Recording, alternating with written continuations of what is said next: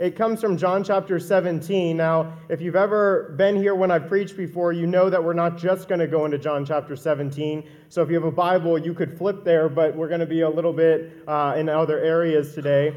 But John chapter 17, Jesus is praying, and he's specifically praying to God, talking, openly opening up to let his disciples hear a prayer. And the prayer isn't like the Our Father who art in heaven. It's not a prayer that Jesus prays to teach us how to pray in John chapter 17. And uh, we're not even going to read the whole thing today, but if you get a chance, just know he's not teaching us how to pray, he's showing you what his heart is and what his heart is for those that are following him, his believers, those disciples that he has. Those that are not just even following him at that moment when he prays in John chapter 17 before going to the Garden of Gethsemane and then being arrested and taken on to crucifixion. It's not even right, like praying, you know, kind of, he's, he's praying in this moment of, hey, disciples, I want you to see what my heart is for you. And as he's praying to God, there's a lot of things that he says in John chapter 17 that are kind of those moments of, uh, hey, God, this is you and me having a conversation.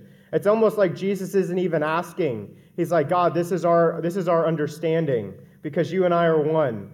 So because you and I are one, we both agree with what I'm saying right now. So Jesus doesn't even have to ask God for what he's kind of saying in his prayer. It's more of a God, this is our this is our heartbeat as being God. So um, so anyways, when you look at John chapter 17, just kind of check that out. But uh, what I gathered from John chapter 17, a lot of points that could be taken from it, uh, but the main one is this when the clicker finally works for me, is that you were created to shine, and so whose light are you shining? Um, John chapter 17, kind of the main point I got from that is you were created to shine, but whose light are you shining? And um, there's a lot of places that we could obviously go, but when I kind of had this come to me at one point yesterday. It was really fun how God did that. But whenever I had this idea come to me, and it kind of, I saw it in John chapter 17, the first one was that you were created, and specifically, you were created by God. And I don't want to miss that first. Everybody in here, okay, you were created by God. No matter who you are, no matter what your walk of life, no matter how awful of a person you might think you were yesterday or this morning on the drive in, okay, no matter who they are that you meet later on, okay, everybody that you meet was created by God. Okay, there's artificial intelligence right now, people that are walking around, in case you've watched some of these crazy news stories. They were not created by God. And that worries me a little bit. If it doesn't worry you, you should be, because they weren't created by God, they were created by man. But you were created by God. You have feelings, emotions, and those emotions are anger. Yeah, you have anger. Well, guess what? God created you. You have feelings and emotions. God gets some angry and upset too. Now, God doesn't sin. God's not a part of sin, and that's where we saw even last week when uh, Pastor Eddie went through Adam and Eve. So we saw that.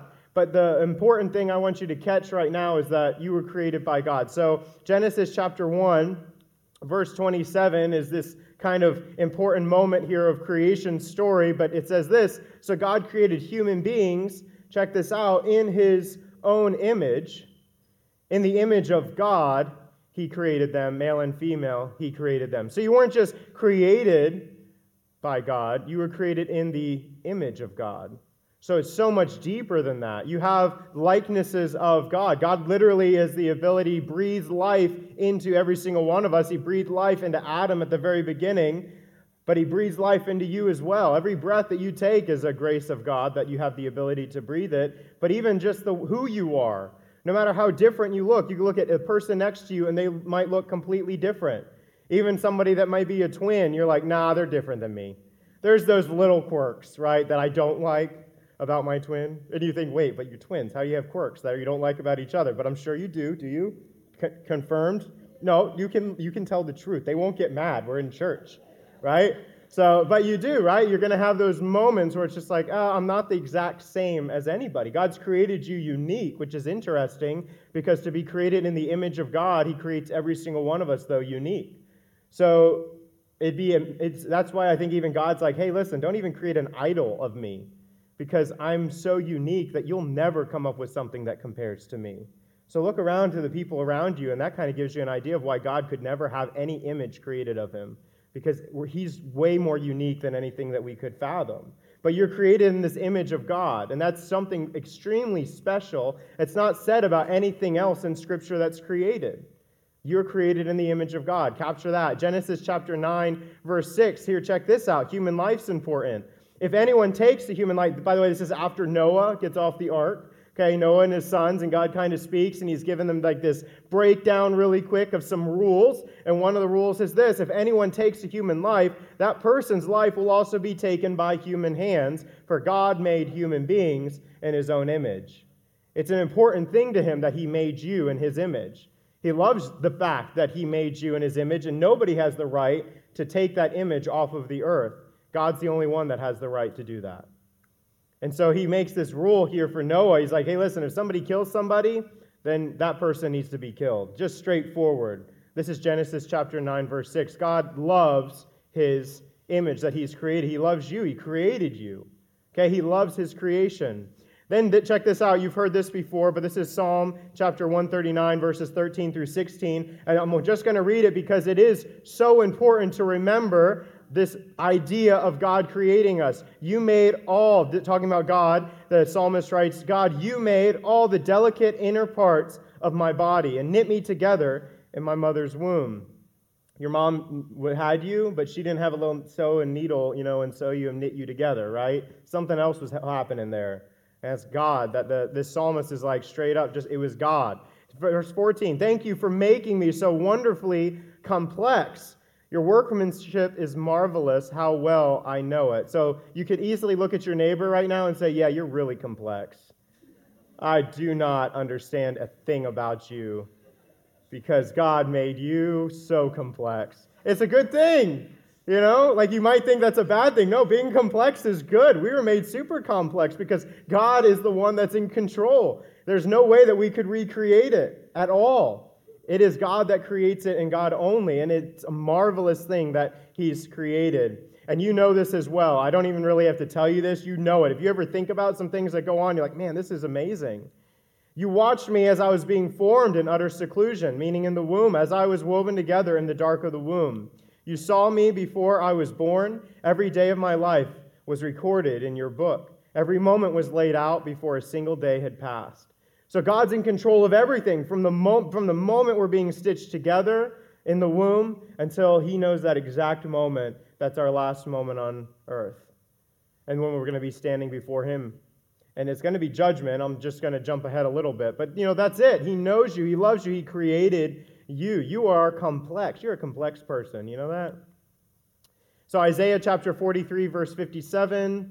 There we go. Uh, this says what Isaiah says. Now, this is written just so we're kind of, we got to get a basis because Isaiah is one of those ones that we like to quote maybe sometimes and we forget the context. So I just want to really quickly give you that. So Isaiah is written at a time whenever the Israelites are kind of being taken, they're either about to be, this is Isaiah's kind of thing, you're about to be taken into captivity, you're going to go very, very soon, hey, you're there and life sucks but it's going to get better. Okay, so there's at one point Isaiah's writing, and that's kind of what he's dealing with. Uh, and so in this portion here, there's this idea of life is going to get better whenever you're in captivity. Don't forget, this isn't the end for you as a nation of Israel. Okay, Israel's not done and over with. God is actually going to send you the Messiah. So Isaiah points a lot. There's a lot of scriptures and chapters that point to this. Isaiah chapter 43 is one of those. Isaiah chapter 53 is another one that I really love, but they just kind of are all over the place. This is one of those, and this is what it says in Isaiah chapter 43, starting in verse 5 Do not be afraid, for I'm with you. That's a very important verse. And I think that we can apply that even today for us. So the Israelites needed to remember it because they were going to be in captivity or they were in captivity. Okay, whatever was happening in their, their life within their nation, they needed to remember that, hey, listen, don't be afraid. God is with you at all times, but we can say the same thing for ourselves. And then he says this I will gather you and your children from east and west. So, the idea for this right here in that moment, talking to the nation of Israel, is they're going to get scattered all over the place. And God is promising them that there is going to be a moment where He gathers His nation Israel back together because He's not going to let them stay scattered forever. But the same goes for us too. Once we've given our life to the Lord Jesus Christ, there will be a moment from east to west when He will come and He will gather all of His children. So it's a cool correlation that gets to happen here. Verse uh, 6 says this I will say to the north and south, Bring my sons and daughters back to Israel from the distant corners of the earth. So no place is going to be left untouched, no corner left untouched. Bring all who claim me as their God, for I have made them for my glory. It was I who created them. Now he's talking about the nation of Israel, but here's another really good verse. Not only does God say that he's created them, talking about the nation of Israel and the people that are within it, but we know God created us. So if God's created us, and we know that through Jesus Christ we're claimed to be God's children, there's a promise here for us as well, is that he will bring all that claim to be or claim him as God and that he will also have this I've made them for my glory. That's an important little, uh, little piece to look at there. It was I who created them. There's a reasoning for the creation, and it's for God's glory. We'll get to that in just a moment because guess what? It's really, really easy to think that I'm created to shine for my own glory. Really easy to think that.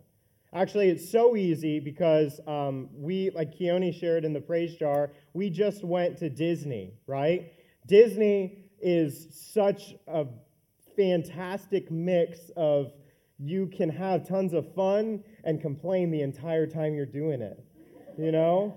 Like, like I'm going to ride a ride and I've got to wait for an hour. And for whatever reason, I'm willing to do that. And Disney is a master of it, right? Like you go in and you walk and you're like, this line's short.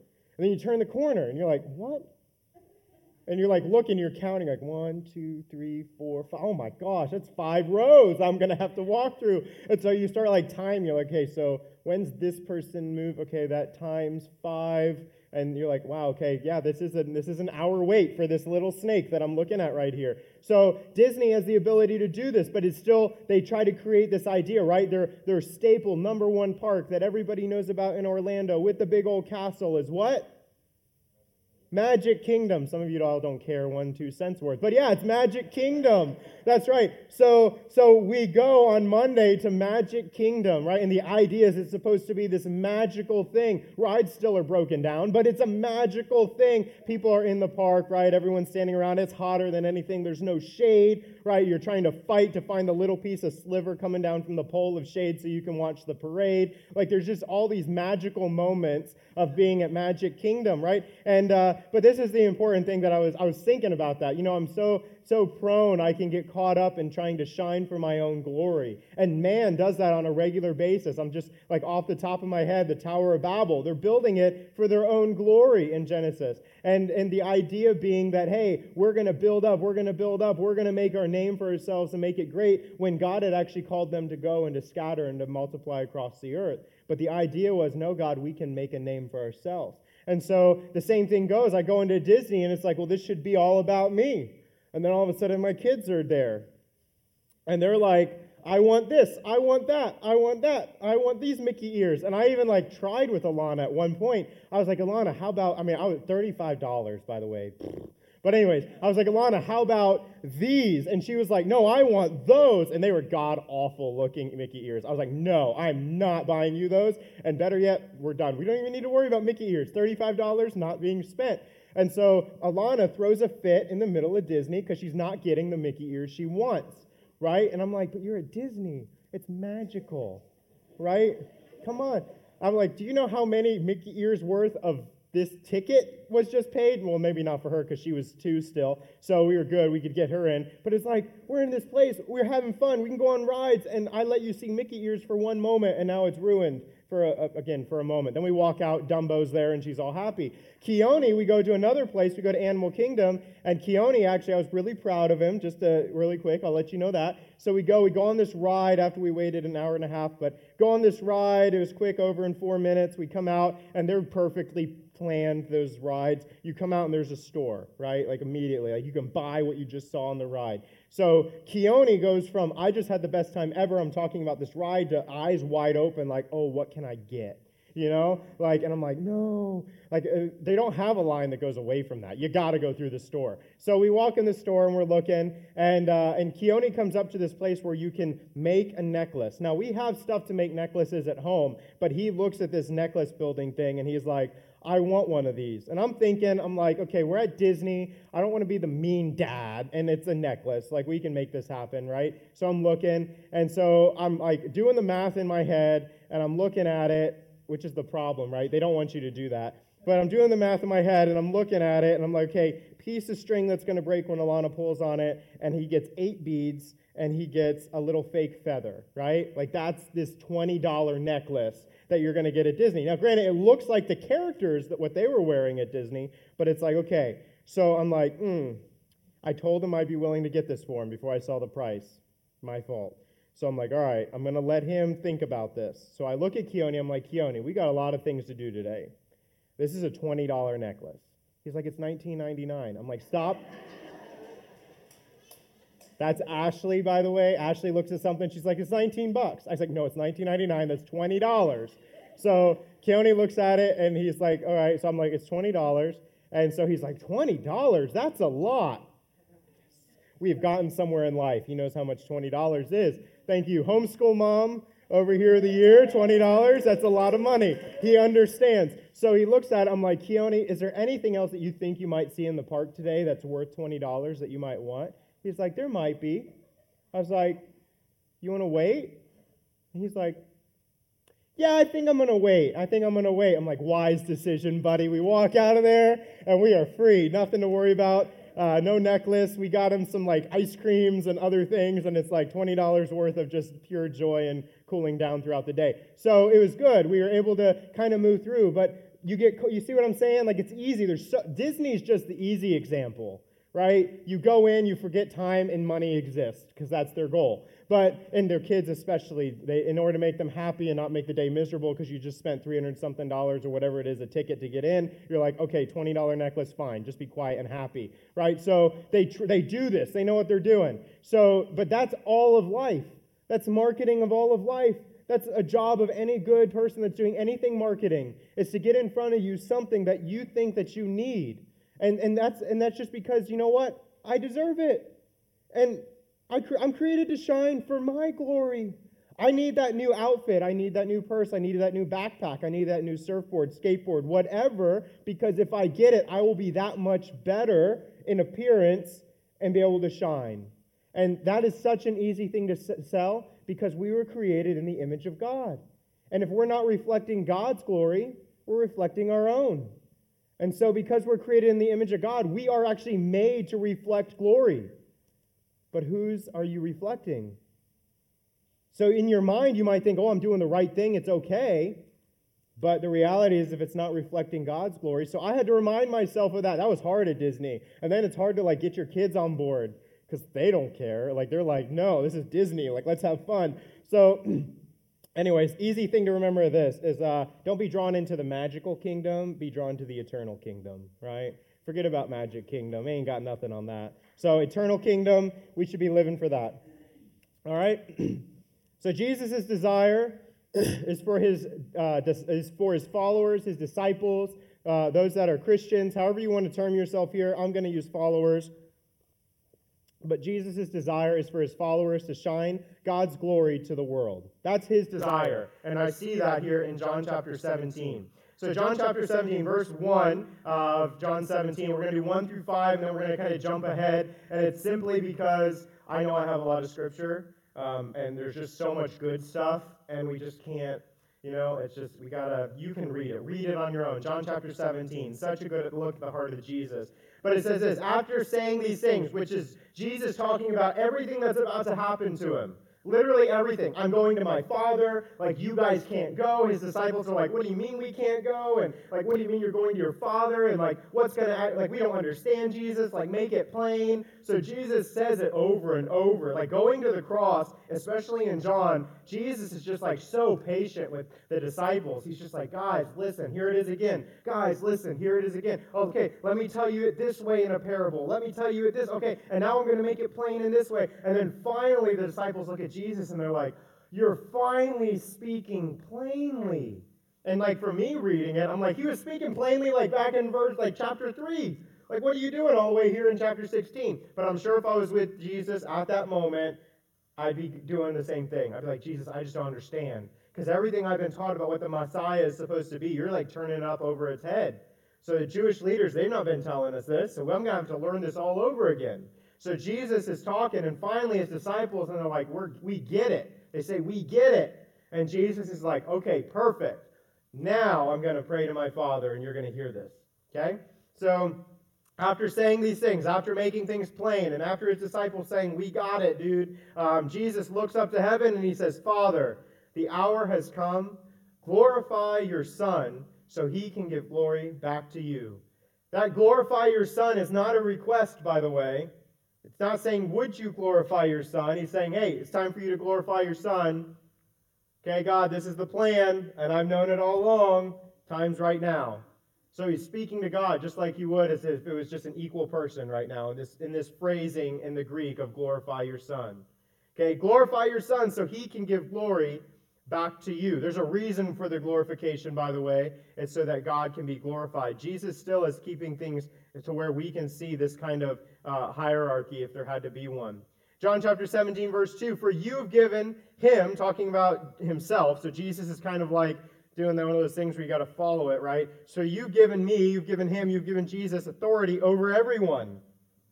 He, talking about himself again, Jesus says, I'm the one, he gives eternal life to each one that you have given him.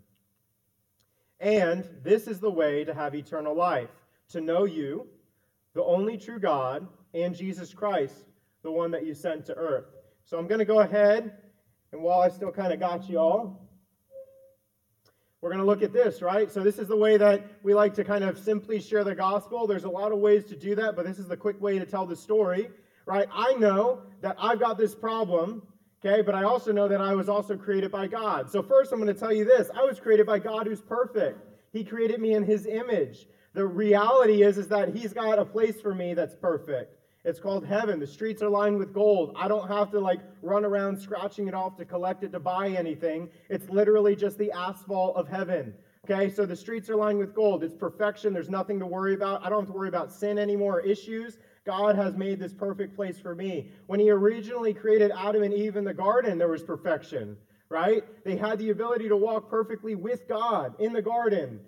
And then all of a sudden, there was this desire to shine and to have glory upon themselves, and that's sin. The desire to have this about me attitude is sin. The desire to take away from God everything that is for Him is sin. And every single one of us falls into that issue. Okay, you're not alone. Now, some of you might say, well, my glory that I brought on myself is way more of a issue. I had a bigger moment of that than you, right? That's easy to do. But listen, it's an it's a it's a missed target, right? There's a center bullseye, and it's so small and fine, and only God hits it. And anything short of that center bullseye doesn't count. Okay, that's just the easy way to put it. So whether you completely miss the target altogether or you hit somewhere really close to the center, you didn't hit center. And so it doesn't count. And so God's looking for the center to be hit. And so that's this perfection. That's center hit, center bullseye. Everything else is sin. And so Jesus comes into the world right? God sends his Messiah Jesus, who he's been promising since the beginning, by the way. You can find it in Genesis, you can find it all throughout. We saw it in Isaiah chapter 43. Okay, we see it all throughout. Jesus comes on board and he's like, This, he promises, he even says in John chapter 14, I'm the way, the truth, and the life. He says other things like, I'm the bread of life. He says other things like, I'm the vine, you're the branches, you just got to remain in me, right? He talks about living water with the Samaritan woman at the well. There are so many moments where Jesus says, I'm the guy in Scripture, in the New Testament, that if you read the Bible from, from the very beginning all the way through the end, okay, you'll see where he's promised and you'll see where Jesus fulfills it all. And if you've not done that and you're still saying, well, Jesus wasn't it or God doesn't exist, but you've not read the Bible from front to back, then there's my challenge for you. Before you say anything to anyone about the fact that God doesn't exist, read the, read the book I'm talking about first. All right? But if you're here and you've read it and you're just not seeing it or you don't get it, or maybe you've heard it and you're like, man, I just am too far gone, no. You missed the mark just like I did. Doesn't matter how far I missed it, doesn't matter how far you missed it, you missed the mark. Jesus is the one that hits the mark, and he prays to God right here. He says, Listen, this is all you need for eternal life. This is all you need to hit the mark, to know you, God, to understand you. And if you know God, you know He created you. There's one little thing right there. If you can just know this about God, He created you in His image, we got that to work off of. And if you can understand this about you as well, that you might have a tendency to try to draw glory away from God and have the shine be you, to be you, have you be the glory that gets, you get all the glory and God doesn't. If, if you feel like that might be you, then now you kind of understand sin. And so I think that we're at a really good place where you could say, well, what are you going to do about it? And this is what Jesus says. He says, hey, you're the only true God, and Jesus Christ is the one that you sent to earth. And if we can get the fact that God would be willing to send his son, Jesus, to earth to pay for sin, to be able to hit the mark for us, and then Jesus says, listen, all you got to do is believe on me as the one that hit the mark. Let's go. I'll walk you right into the Father. I'm the shepherd. I'm the good shepherd. I'm also the door to the gate to get you in. It's perfect. I'll lead you, and i am the one that opens the gate because I am the gate. So if Jesus is the one and He's the one that leads us, then we have the ability now to live. If we surrender our life to Christ, we have the ability to live in this glory. But check this out in verse 4. I brought glory to you here. When Jesus was here, he says, I brought glory to you, talking about God. I brought glory to you here on earth by completing the work that you gave me to do. Now, Jesus is talking here of completing the work in a perfect tense of I've completed the work. Okay? But he's still alive and the work is not completed. But he says, I've completed the work here in this prayer. He is so 100% sure of God's plan. And he knows without a shadow of a doubt that he is going to die, that he is going to be buried, and on the third day he's going to rise. That he says, before that happens, before that string of events happening, he says in this prayer, I've completed the work. Because he knows when he's talking to his disciples. That's why his disciples repeat this prayer here and not after the fact, right? If we had had John chapter 17 after Jesus had died and all that, then we'd be like, all right, yeah, he completed the work. But imagine someone being so confident in the fact that they know why God has them here that they can literally say in front of their disciples, their followers, before everything is actually finished, it's finished. That's an impressive thing. Imagine going to your boss and your boss says to you, Hey, did you finish that project? And you're five weeks behind. You're like, Yeah, it's finished. All right, let me see it. You know, that's bad. Wouldn't want to do that. Or walking in five weeks early and being like, Hey, just want to let you know that project's finished and it's still got five weeks to go. Yeah, that wouldn't go over so well. But here's Jesus and he's talking with God and he says, Hey, yeah, God, we've completed the work. And he's saying that in front of his disciples. He's giving them utmost confidence in this prayer. So in verse 5, now, Father, bring me into the glory we shared before the world began. God, he is that is what Jesus is looking forward to. I mean, he loved being here with his disciples, I'm sure. He loved showing them, he loved teaching. I'm sure he loved being able to be able to bring relief and healing to people. I'm sure Jesus loved that. I'm sure he was all about it because he could turn around and give God all the glory. But Jesus, more than anything else, was looking forward to this statement right here God, I'm going to go back and be with you. I cannot. This is it. This is what I've been waiting for. This last 33 years has been, I mean, it's been a ride. I've, I've really enjoyed being able to be with people and show them the way and prove that I'm the Messiah. But now we're about to put on the show. And I am so excited to be able to come back to you in all glory because now my disciples are just going to be blown away. Like the ones that are going to stand and watch me when I do ascend, they're going to get it.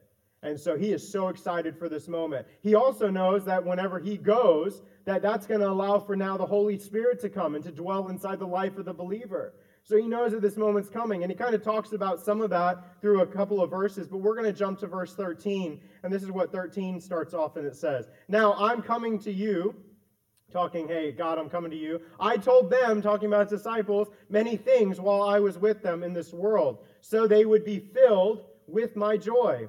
I have given them your word. Oh, back it up. All right. I've given them your word, and the world hates them because they do not belong to the world, just as I do not belong to the world. I'm not asking you to take them out of the world, but to keep them safe from the evil one. It's talking about his disciples. They do not belong to this world any more than I do. So any glory that his disciples might get on this planet is pointless, right? Because they don't you don't actually belong to the world. So make them holy by your truth. Teach them your word, which is truth. Just as you sent me into the world, I'm sending them into the world. So here's a calling. Disciples, you have a purpose, right? If you're a follower of Jesus, you have a purpose. You have the truth, you have God's power backing you, you have God's calling backing you, you have the power of Jesus backing you. He's saying it here in 17. He's talking to God. He's kind of giving God his plan, which is also God's plan. I'm sending them into the world, not just to the nation of Israel, to the world. Verse 19, and I give myself as a holy sacrifice for them, so they can be made holy by your truth. So, through the sacrifice of Jesus, what we showed there on that color there, that red, okay, through the sacrifice of Jesus, we're made holy. There is no other qualification there, right? I give myself as a holy sacrifice. Oh, and by the way, God, they're going to have to clean up their act. And then finally, they can be made holy by your truth. Or, hey, I give myself as a holy sacrifice. They're going to memorize every single verse in the Old Testament, and then they're going to know all the truth by memory, and then they can be made holy by your truth. No, it doesn't say that. Jesus just literally says, My holy sacrifice is all that's required for them to be made holy by your truth. So, do you have Jesus providing that holy sacrifice for you? I'm going to tell you, yes, you do. Now, do you believe that? Do you believe that to be truth? So, here's Jesus praying again. I'm praying not only for these, talking about his disciples, I'm also praying for all who will ever believe in me through their message. So, my question is this Do you believe the message that the disciples gave. Easiest way to say whether or not you do is are we read if you read the New Testament, New Testament is the disciples' message that was written down, that's handed to us, and it lets us be able to read what happened with Jesus. So we don't get to see Jesus in person like they do while he's praying this prayer. But they see very important here that there is a message that Jesus has given them and that Jesus is praying for everybody that will ever receive the message. Have you received that message and do you believe it? That's one of the questions that you got to ask yourself. Jesus prays this I pray that they will all be one. That's a unity thing there. I pray they'll all be one, just as you and I are one. So, such a oneness that it's like Jesus and God are one. As you are in me, Father, and I am in you. You, uh, and may they be in us, so that the world will believe you sent me. So, we have this ability to shine right? You, being created by God, have an ability to shine. The church has an ability to shine, and it's so that the world will believe in the message of Jesus. We'll get to a little bit more of that in just a second. I've given them the glory that you gave me, so that they may be one as we are one. I am, I am in them, and you are in me. May they experience such perfect unity that the world will know that you sent me and that you love them as much as you love me. Imagine that, that God would love you as much as he loves Jesus. Sometimes we tend to think that no, there's no way that God could love me as much as he loves Jesus.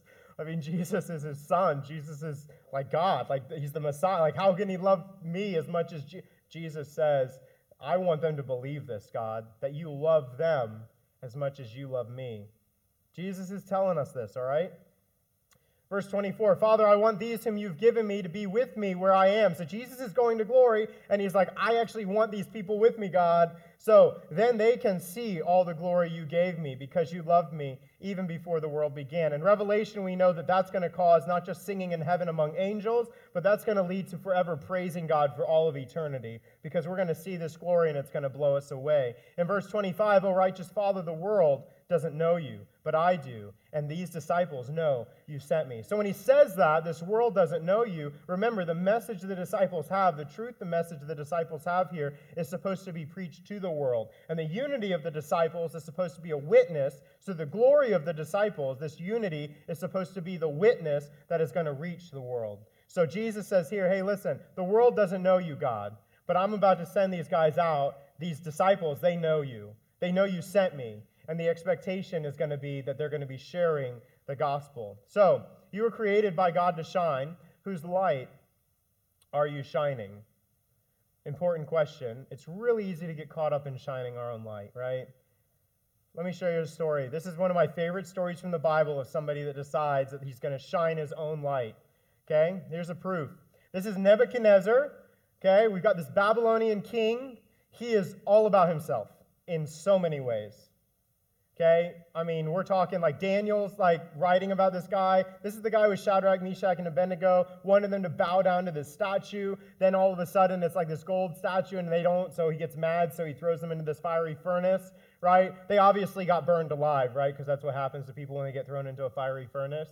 No, they lived. So there was four people in the fire instead of three, and it looks like the Son of Man in his glory. So Nebuchadnezzar in his life actually sees God rescue people with full glory. But in his life, still, Nebuchadnezzar is all about himself. Imagine that, being all about yourself, but still experiencing this love and this joy and this glory of God. I don't know. As a Christian, I just don't resonate with that at all. I'm kidding. You know what I'm talking about. You get caught up in your own glory. So check this out Nebuchadnezzar as he looked across the city, he says this Look at this great city of Babylon, my own mighty power. I have built this beautiful city as my royal residence to display my majestic splendor. What an arrogant um, king. So, while these words were still in his mouth, while he's speaking them, a voice called down from heaven Oh, King Nebuchadnezzar, this message is for you. You are no longer ruler of this kingdom. Imagine saying, what he just said and this come out of heaven. You will be driven from human society. You will live in the fields with the wild animals, and you will eat grass like a cow. Seven periods of time will pass while you live this way until you learn that the Most High rules over the kingdoms of the world and gives them to anyone he chooses. Seven periods of time. Wouldn't it, why seven? Wouldn't Nebuchadnezzar have just been better with one? Like, couldn't he have learned from just this one moment right here? But something in his own pride and ego is going to drive it to be seven periods of time. And then finally, he's going to get it. That's a lot of times be knocked upside the head, but Nebuchadnezzar needed it. His crown was too heavy, I guess. That same hour, the judgment was fulfilled. And Nebuchadnezzar, the same hour, did you catch that? That's crazy. The, that, this was fulfilled. Nebuchadnezzar was driven from human society. He ate grass like a cow, and he was drenched with the dew of heaven. He lived this way until his hair was as long as eagle's feathers, and his nails were like bird's claws. Nasty. Yeah. That's gross. He definitely didn't have any glory. Imagine that guy walking into your house. I like a piece of bread.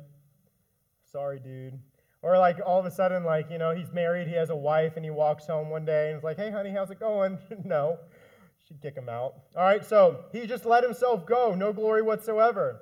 After this time had passed, I, Nebuchadnezzar, so now he's talking again. He says, I, I looked up to heaven. My sanity returned, and I praised and worshiped the Most High and honored one who lives forever. His rule is everlasting, and his kingdom, his kingdom, not my kingdom, okay, he recognizes God's kingdom, is eternal. Nebuchadnezzar had a magic kingdom, okay? God has an eternal kingdom. All the people of earth are nothing compared to him. This is talking about God. He does as he pleases among the angels of heaven and among the people of the earth. No one can stop him or say to him, What do you mean by doing these things? I've caught myself asking God that sometimes, and God's gracious enough to actually answer. But at the same time, Nebuchadnezzar comes to reality and he's like, you know what? It's my own glory and pride that causes me to even ask that question. God, what do you mean by doing this? That's not what I wanted. Verse 36 So Nebuchadnezzar says this When my sanity returned to me, so did my honor and glory and kingdom. My advisors and nobles sought me out, and I was restored as the head of my kingdom with even greater honor than before. Now I, Nebuchadnezzar, praise and glorify and honor the kingdom, uh, the King of heaven. All his acts are just and true, and he is able to humble the proud. So, why do we even have the littlest bit of glory and honor given to us? Nebuchadnezzar shows us to turn it right back to God. So the rest of everybody that's within any reach around us, if you're the top CEO, if you're the leader of whatever organization, or if you're just sitting there and you know what, you're answering the door as people walk in, whatever that kingdom is that you're put in charge of is simply to give honor and glory back to God. Anything that you begin to think is something for yourself, here according to Nebuchadnezzar, dude, you're lucky if he doesn't cause you to completely go insane.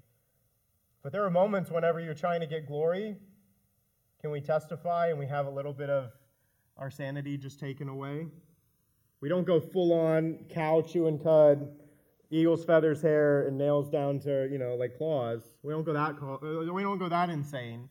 But if you've ever lost your sanity because you're trying to get a little bit too much glory and you're focused on that versus glorifying God, I have. Disney was one of those. All right.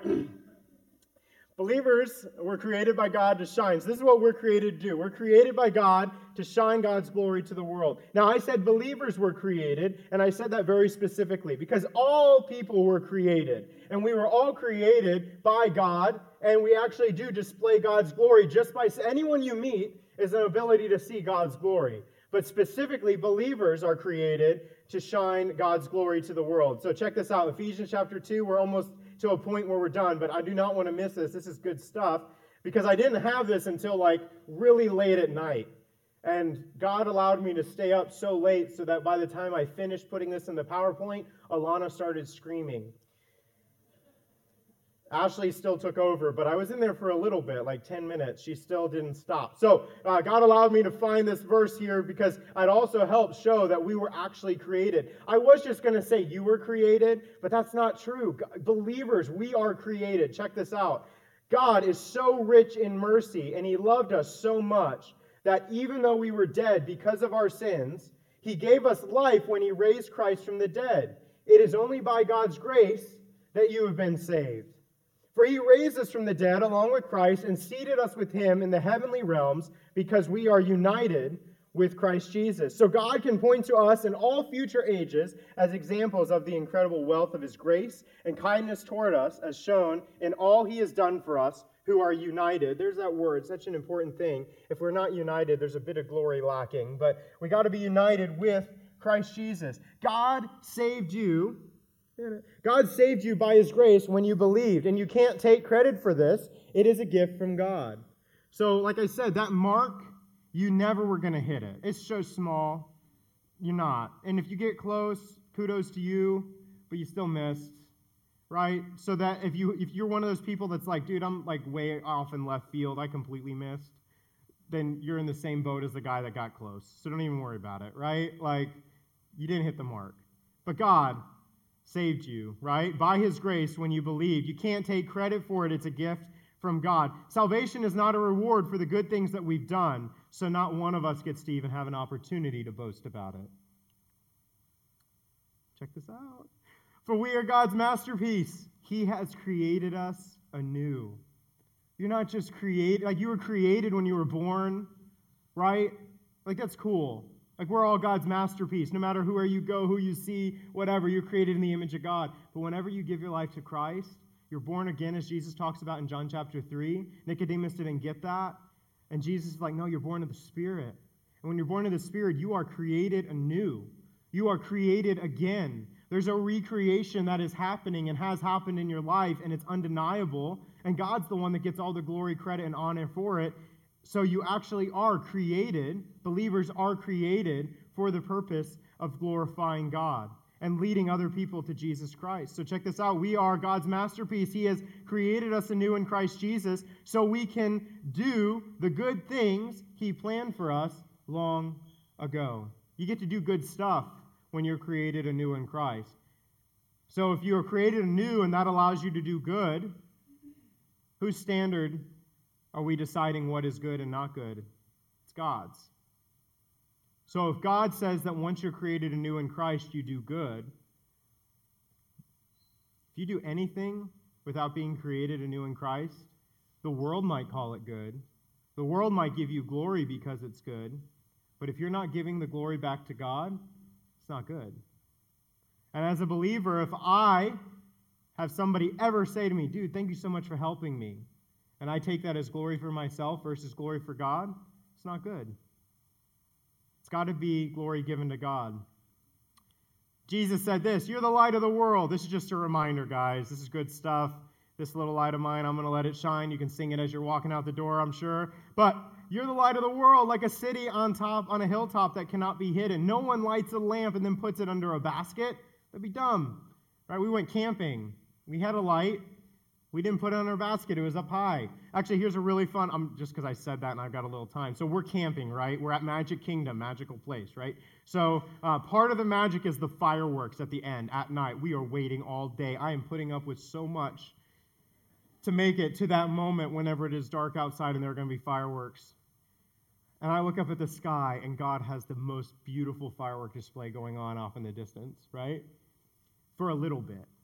And then it gets closer, right? So, thunderstorm coming in. I'm looking at the weather, and this guy, bless his soul, whoever he was that was working at Disney, I went up to him and I said, Where's the best place to watch the fireworks? He said, Oh, in front of the castle. And I was like, Dude, I, I used Alana as the reason, but it's really me. I was like, I want a place where there's no people. The castle's full of people. I don't want people. I want to be where there's no one. Like, is it back here behind the castle? Like, where do I go? The side of the castle? Like, where's the best spot? And he's like, actually, little known fact the ferry boat plays the music of the fireworks. And if you can time it right, you can ride the ferry boat while the fireworks are going on. He's like, you'll hear everything that's going on with the fireworks display, but you get to watch the fireworks on the ferry boat. I send that to Ashley. I tell her on the phone. She's like, we'd be on the way back to the campsite we beat the rush of people leaving. Let's do it. So we're like, all right. So we get on the boat and we're leaving. And, uh, and then all of a sudden, like, we see that storm is coming fast. The wind picks up, everything we're looking. The app is showing, like, weather's blowing in hard. It's like, yes, God. And so we're like, we're out of there, and we're just like, we feel so bad because we know what's about to happen to these people that are there for the fireworks. They're going to get caught in a torrential downpour thousands of people at Magic Magic Kingdom, right? So, um, so we're like there, and we we are in the bus now. So we like, I'll hightail it. We'll get to the bus. So we run. We get to the bus. We're on it, and I'm like, oh, thank Jesus! Like the bus is waiting for us, and it didn't know it should be. And so we get on it, and we're going, and then we start hearing the pelts on the window, right? And we're like, this is this is happening. Like this is coming. And so Ashley and I had a plan. I was like, I'm throwing Alana in the, the jogging jogging stroller, so we just know that it was safe. Um, so I'm throwing Alana in the jogging stroller. I'm hightailing it because I got to get back to the campsite. I got to throw stuff in my truck. I've got to throw stuff in the tent. I've got to get things moved around really, really quick. Like I've got to get the stroller broke down and chuck that in the truck. And I told Ashley, I'm leaving you. Like you're running with Keone. You guys get there when you get there. But Ashley said it's the fastest she's ever run in her life. All right. So she still ran. And as I'm zipping down the main rainfly of the dome, we just it just starts coming down, and we barely beat the rain. Now, granted, we heard the ferry boat running till what, like three o'clock in the morning. People said that they took like it was hours, hours after midnight that they're on buses still, like trucking people around, getting them to their resorts. It was a miserable time, and I'm glad I didn't stay at the most magical place on earth. So, uh, so anyways, that, I don't know why I forget why I got there, but it just was. It was a great, great moment in the camping adventure, and we survived the night. Oh, lightning. Yeah. All right. So, there, and then the light in the tent, right? Yeah. Okay. So, uh, sorry. Uh, it said this is what a lamp is supposed to be done. Place it on the stand where it gives light to everyone in the house. Uh, in the same way, let your good deeds shine out for all to see, so that people can glorify and praise your Father in heaven. Ephesians 1 9, and then we're done. Imitate God, therefore, in everything that you do.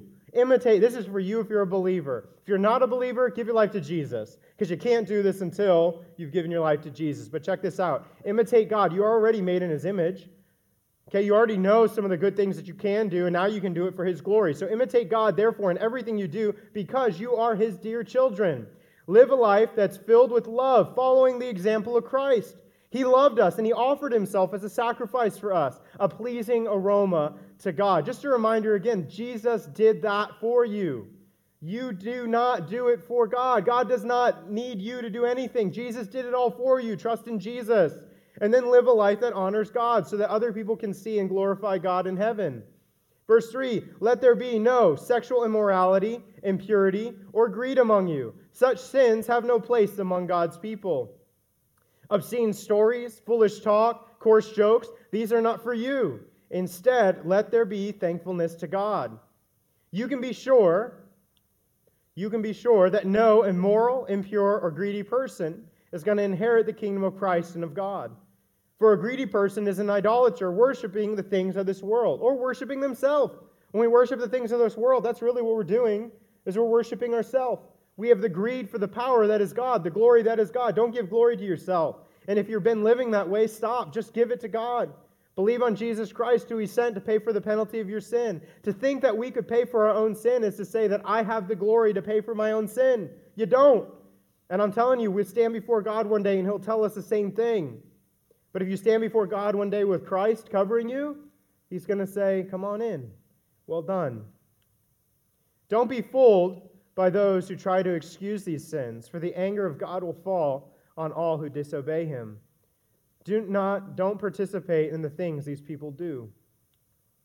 For once you were full of darkness, but now you have light from the Lord. So live as people of light.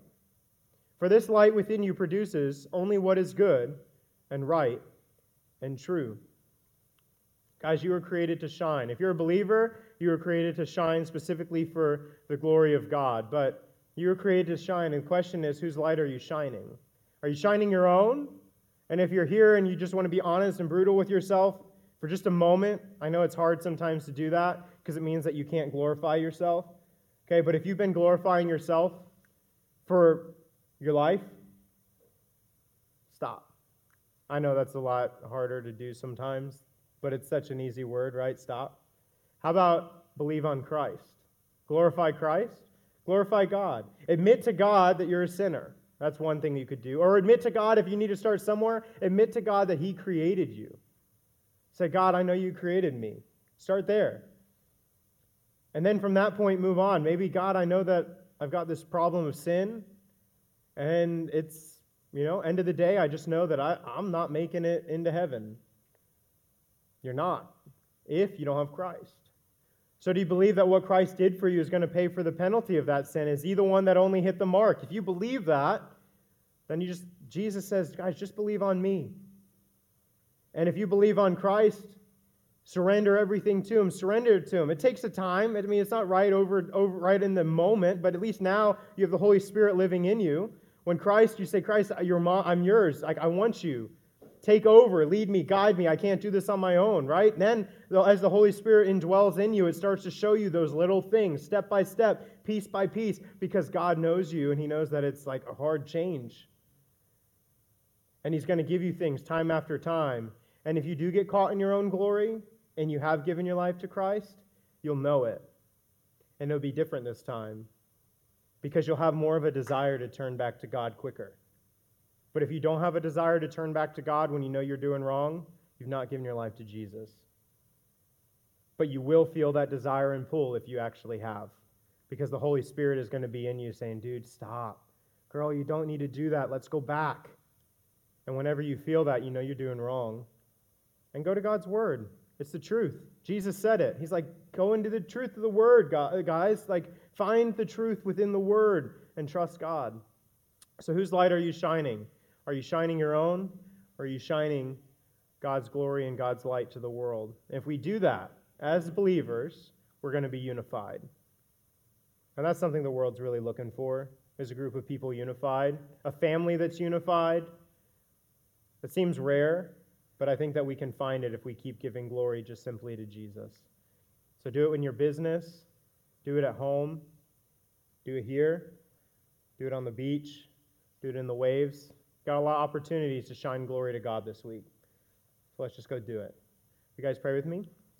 Father, thank you for who you are. I thank you that of all the places that we could be, uh, God, you brought us here to Driftwood to be able to just hang out with one another. And Father, hopefully we have the ability to uh, come together and to be able to hear that, God, you are the one that deserves all glory.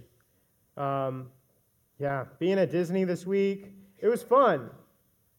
But I just saw so much more that your kingdom is just going to be magnificent. Everything that seemed amazing and magnificent and glorious in front of me there is going to pale in comparison to what you've got in store. Father, I can't wait to be a part of that. I can't wait to be with you, Jesus. Jesus, allow you. I know you're going to be getting glory this week, but God, just keep reminding me. I know I'm going to have many moments this week where I'm going to forget. So, Father, help me to stay focused on giving you glory this week. Help us to stay focused on giving you glory this week. And I pray these things in your name. Amen.